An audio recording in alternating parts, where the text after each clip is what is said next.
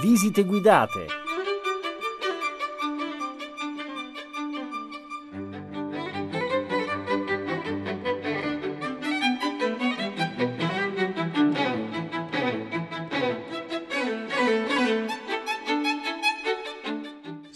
Giuseppe Maria Della Fina, il direttore scientifico della Fondazione per il Museo Claudio Faina e uno dei componenti del comitato scientifico della rivista Archeo.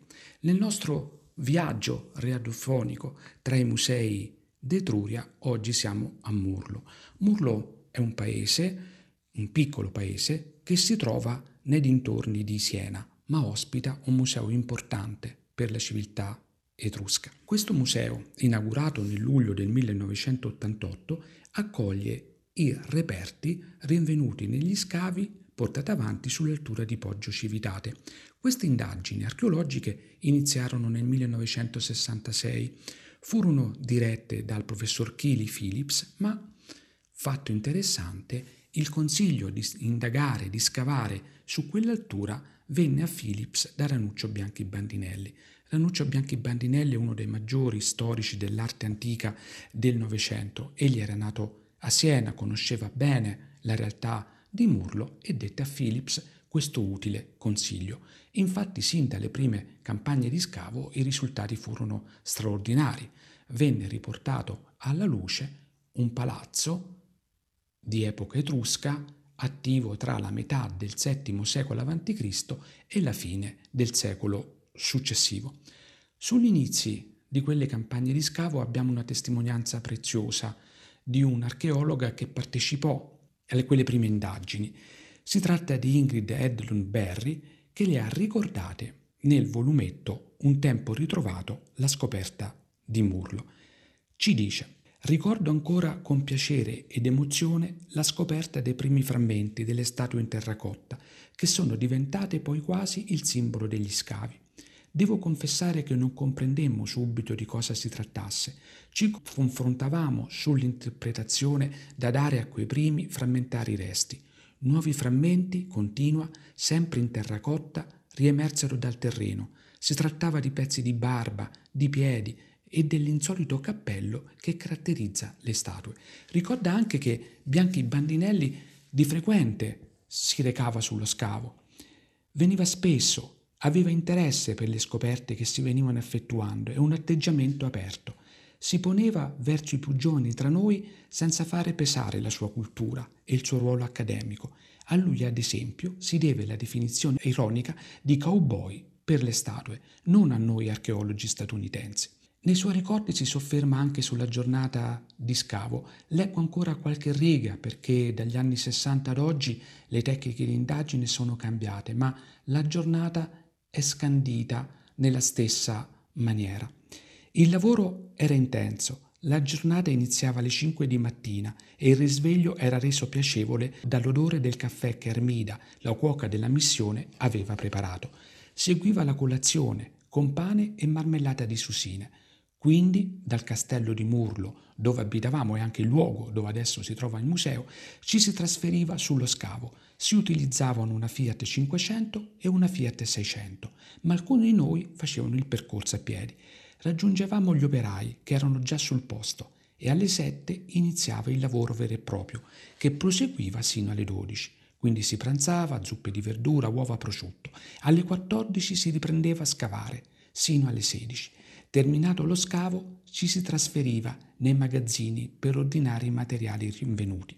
La cena era fissata intorno al 18 per liberare la cuoca e poi qualche riga sotto racconta un segreto. Lei riusciva a dividere un pollo in 16 parti e a cucinare il coniglio in una maniera tale che gli studenti americani non abituati a mangiarlo non lo riconoscevano. Era un segreto confidato soltanto alcuni di noi. Mi sono soffermato sull'inizio di queste indagini proprio perché, come ho detto, il museo ospita esclusivamente i materiali, o quasi esclusivamente al 90%, i materiali che provengono da quelle indagini. Devo dire che il museo è nato per un'intuizione felice dell'amministrazione comunale.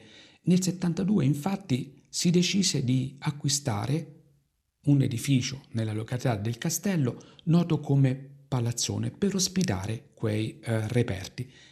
E si trattava di una scommessa. In quel momento non c'era nemmeno la sicurezza che i materiali sarebbero stati depositati dallo Stato presso il comune, il comune di Murlo, ma la scommessa fu fortunata e nel maggio del 76 il soprintendente archeologo della Toscana del tempo, Guglielmo Mesche, mi piace ricordarlo perché è stato il mio correlatore nella tesi di laurea, dette la disponibilità a depositarli.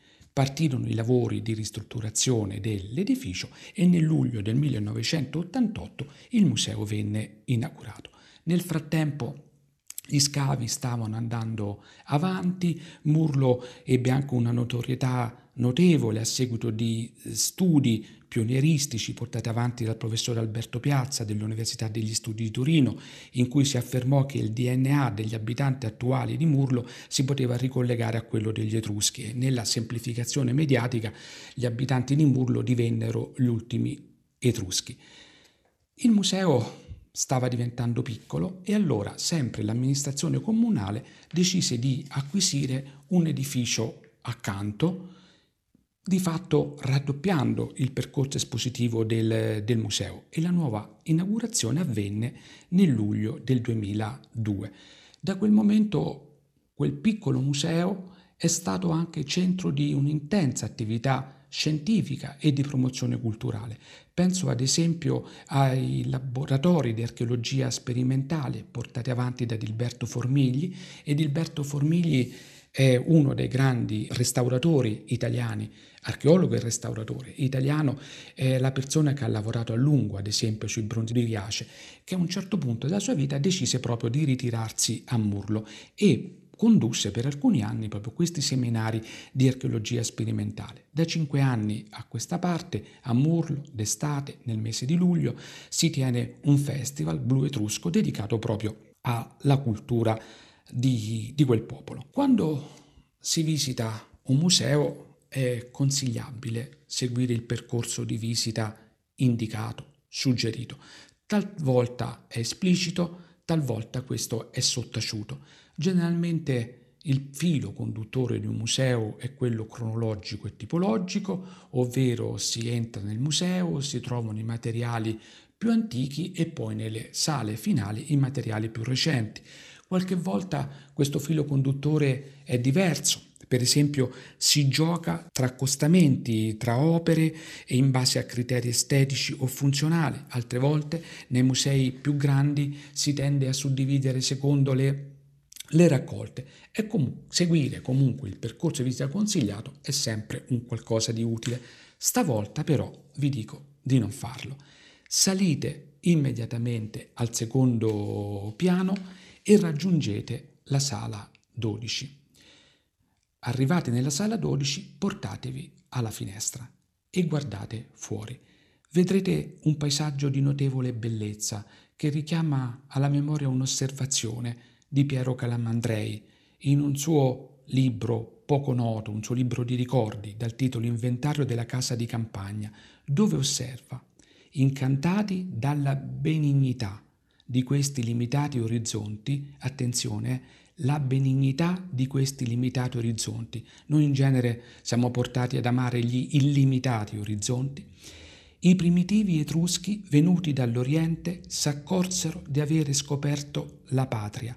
Nella misura di questi panorami è il segreto della loro pensosa civiltà. Ora noi sappiamo che i primitivi etruschi non vennero eh, dall'Oriente, che l'origine degli etruschi va letta come formazione, ma non è questo che ora ci interessa.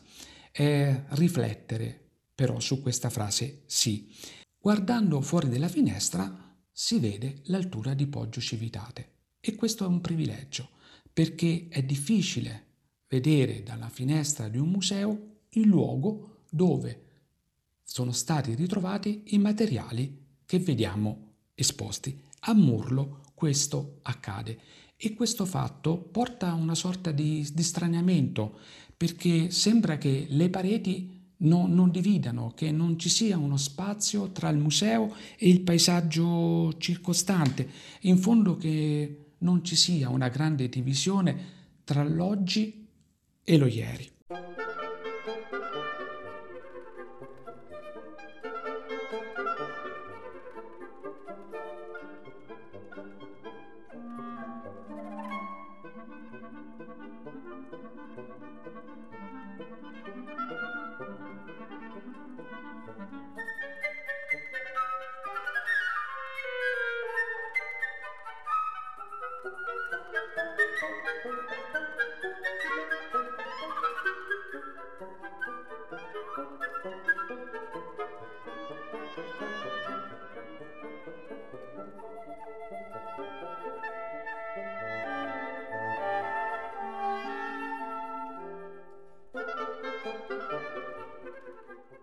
A questo punto possiamo anche provare a, a ridiscendere all'ingresso del museo e provare a ripercorrere il museo secondo il criterio consigliato.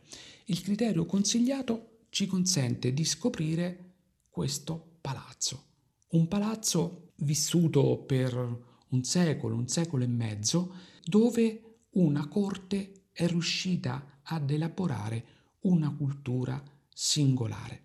Ma vado, vado per gradi. Gli scavi hanno dimostrato che l'origine, la prima fase del palazzo dovrebbe essere intorno alla metà del VII secolo a.C., le ultimissime campagne di scavo probabilmente eh, potranno anche consentire di andare ancora più indietro nel tempo, ma insomma muoviamoci nell'ambito di quella che è la cronologia più, più tradizionale.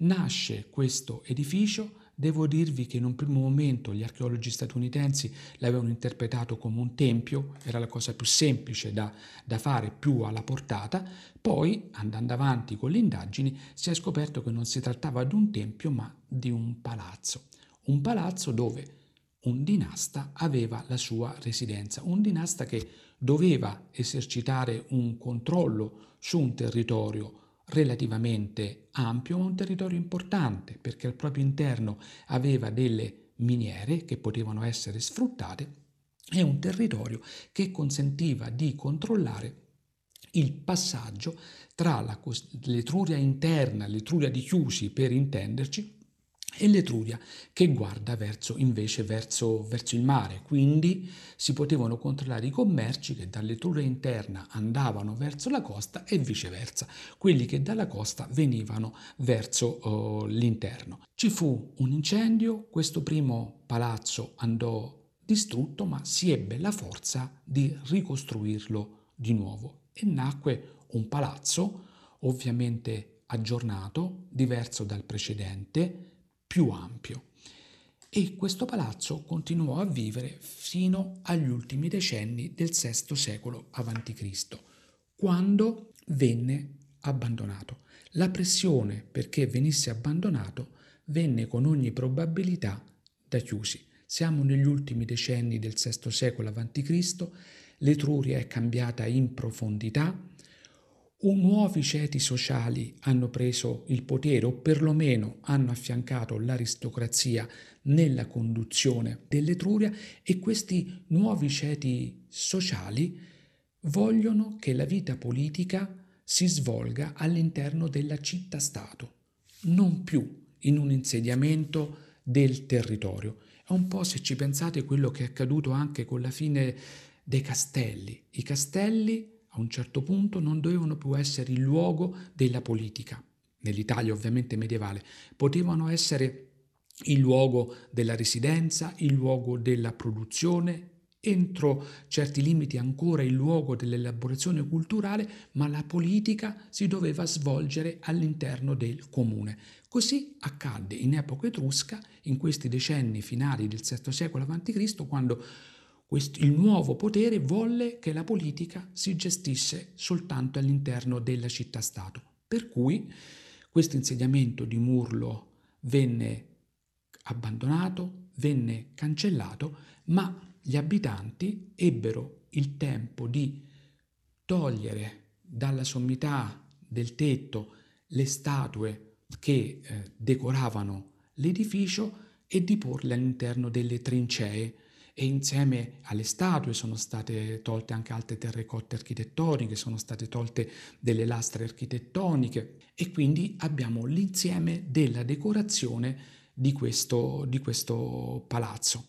E proprio questo gli archeologi statunitensi hanno e stanno ancora, ancora riscoprendo. Quello che può essere interessante è notare il livello qualitativo degli oggetti che venivano utilizzati a corte. Per esempio il bucchero, la ceramica nazionale degli Etruschi, un bucchero di un livello notevolissimo, notevolissimo. Quindi era una corte che riusciva ad attrarre delle maestranze importanti, delle maestranze di grande maestria. E questo ci dice l'arcaicità di quell'aristocrazia non, non è aperta ai commerci. Pochi oggetti di Murlo quasi un numero minimo si trovano dispersi, in, diffusi, distribuiti in altri luoghi dell'Etruria. Gli oggetti servivano esclusivamente per il consumo interno. Credo che una domanda che potremmo farci è ma questo equilibrio, questo mondo funzionava? E allora io credo che possiamo guardare le lastre architettoniche e lì c'è proprio quello che in quella corte si faceva. Vi erano dei giochi, vi erano dei banchetti e questo ce lo potremmo anche aspettare, accadeva in tutta, in tutta l'Etruria, ma qui si avverte qualcosa di particolare. Sembra quasi che i dinasti e le maestranze condividessero, condividessero un progetto o almeno apprezzassero l'equilibrio che si era, che si era raggiunto. Prima di uscire dal Museo Etrusco di Murlo dobbiamo raggiungere comunque la sala dove è ricostruito il tempio del palazzo arcaico e allora possiamo osservare quelle statue che hanno reso nota questa località. Sono quelle statue che effettivamente hanno dei cappelli tipo cowboy, come aveva ironicamente osservato Ranuccio Bianchi Bandinelli. Queste statue va segnalato innanzitutto che sono statue maschili e statue femminili. In un primo momento vennero interpretate come divinità. Ve lo ricorderete, vi avevo detto che all'inizio pensò, gli archeologi pensavano di aver scoperto un tempio, non un palazzo, e quindi quelle statue avrebbero dovuto rappresentare delle divinità. Invece oggi sappiamo che rappresentano gli antenati della famiglia. Quindi sul tetto, con grande orgoglio, venivano posizionate le statue dei personaggi che avevano fatto illustre la, la famiglia. La caratteristica è proprio data da questi cappelli particolari che trovano pochi confronti per la verità in Etruria, ma che sicuramente caratterizzano in senso aristocratico il, il personaggio. E salutandoli possiamo lasciare il Museo di Murlo.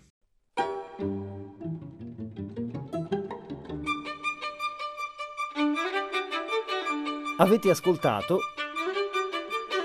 Visite guidate riascoltabili su radio3.rai.it e su RaiPlay Radio.